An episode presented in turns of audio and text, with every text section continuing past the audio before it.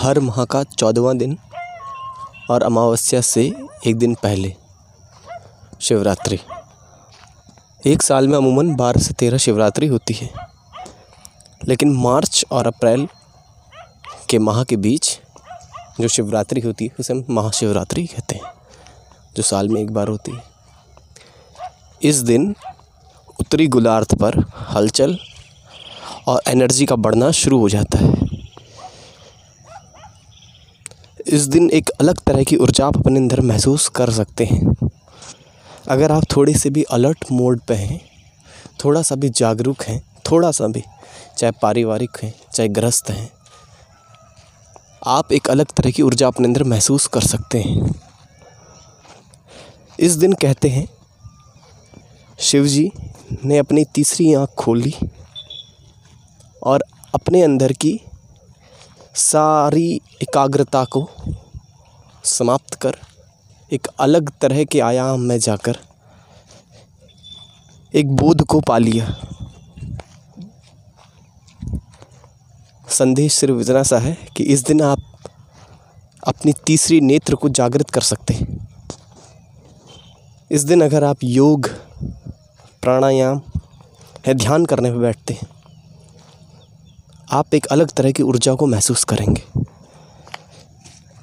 इस दिन अगर आप कोई संकल्प करते हैं, अपनी सृष्टि को बनाने का, जैसा कि मैंने कहा था, आप अपनी ज़िंदगी के, यानी कि आप अपनी फ़िल्म के डायरेक्टर हैं, प्रोड्यूसर हैं, राइटर हैं, एक्टर हैं, आप जो चाहे वो कर सकते हैं, लेकिन उसके लिए होना चाहिए संकल्प, क्योंकि संकल्प से आपकी सृष्टि बनती है, आपकी ज़िंदगी बनती है। आप संकल्प लें।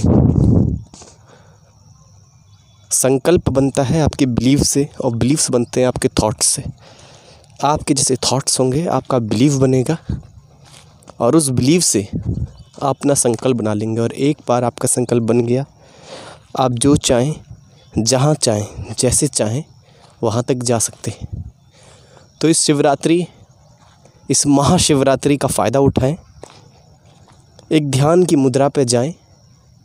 और संकल्प बनाएँ। अपने विचारों को परिवर्तित करें।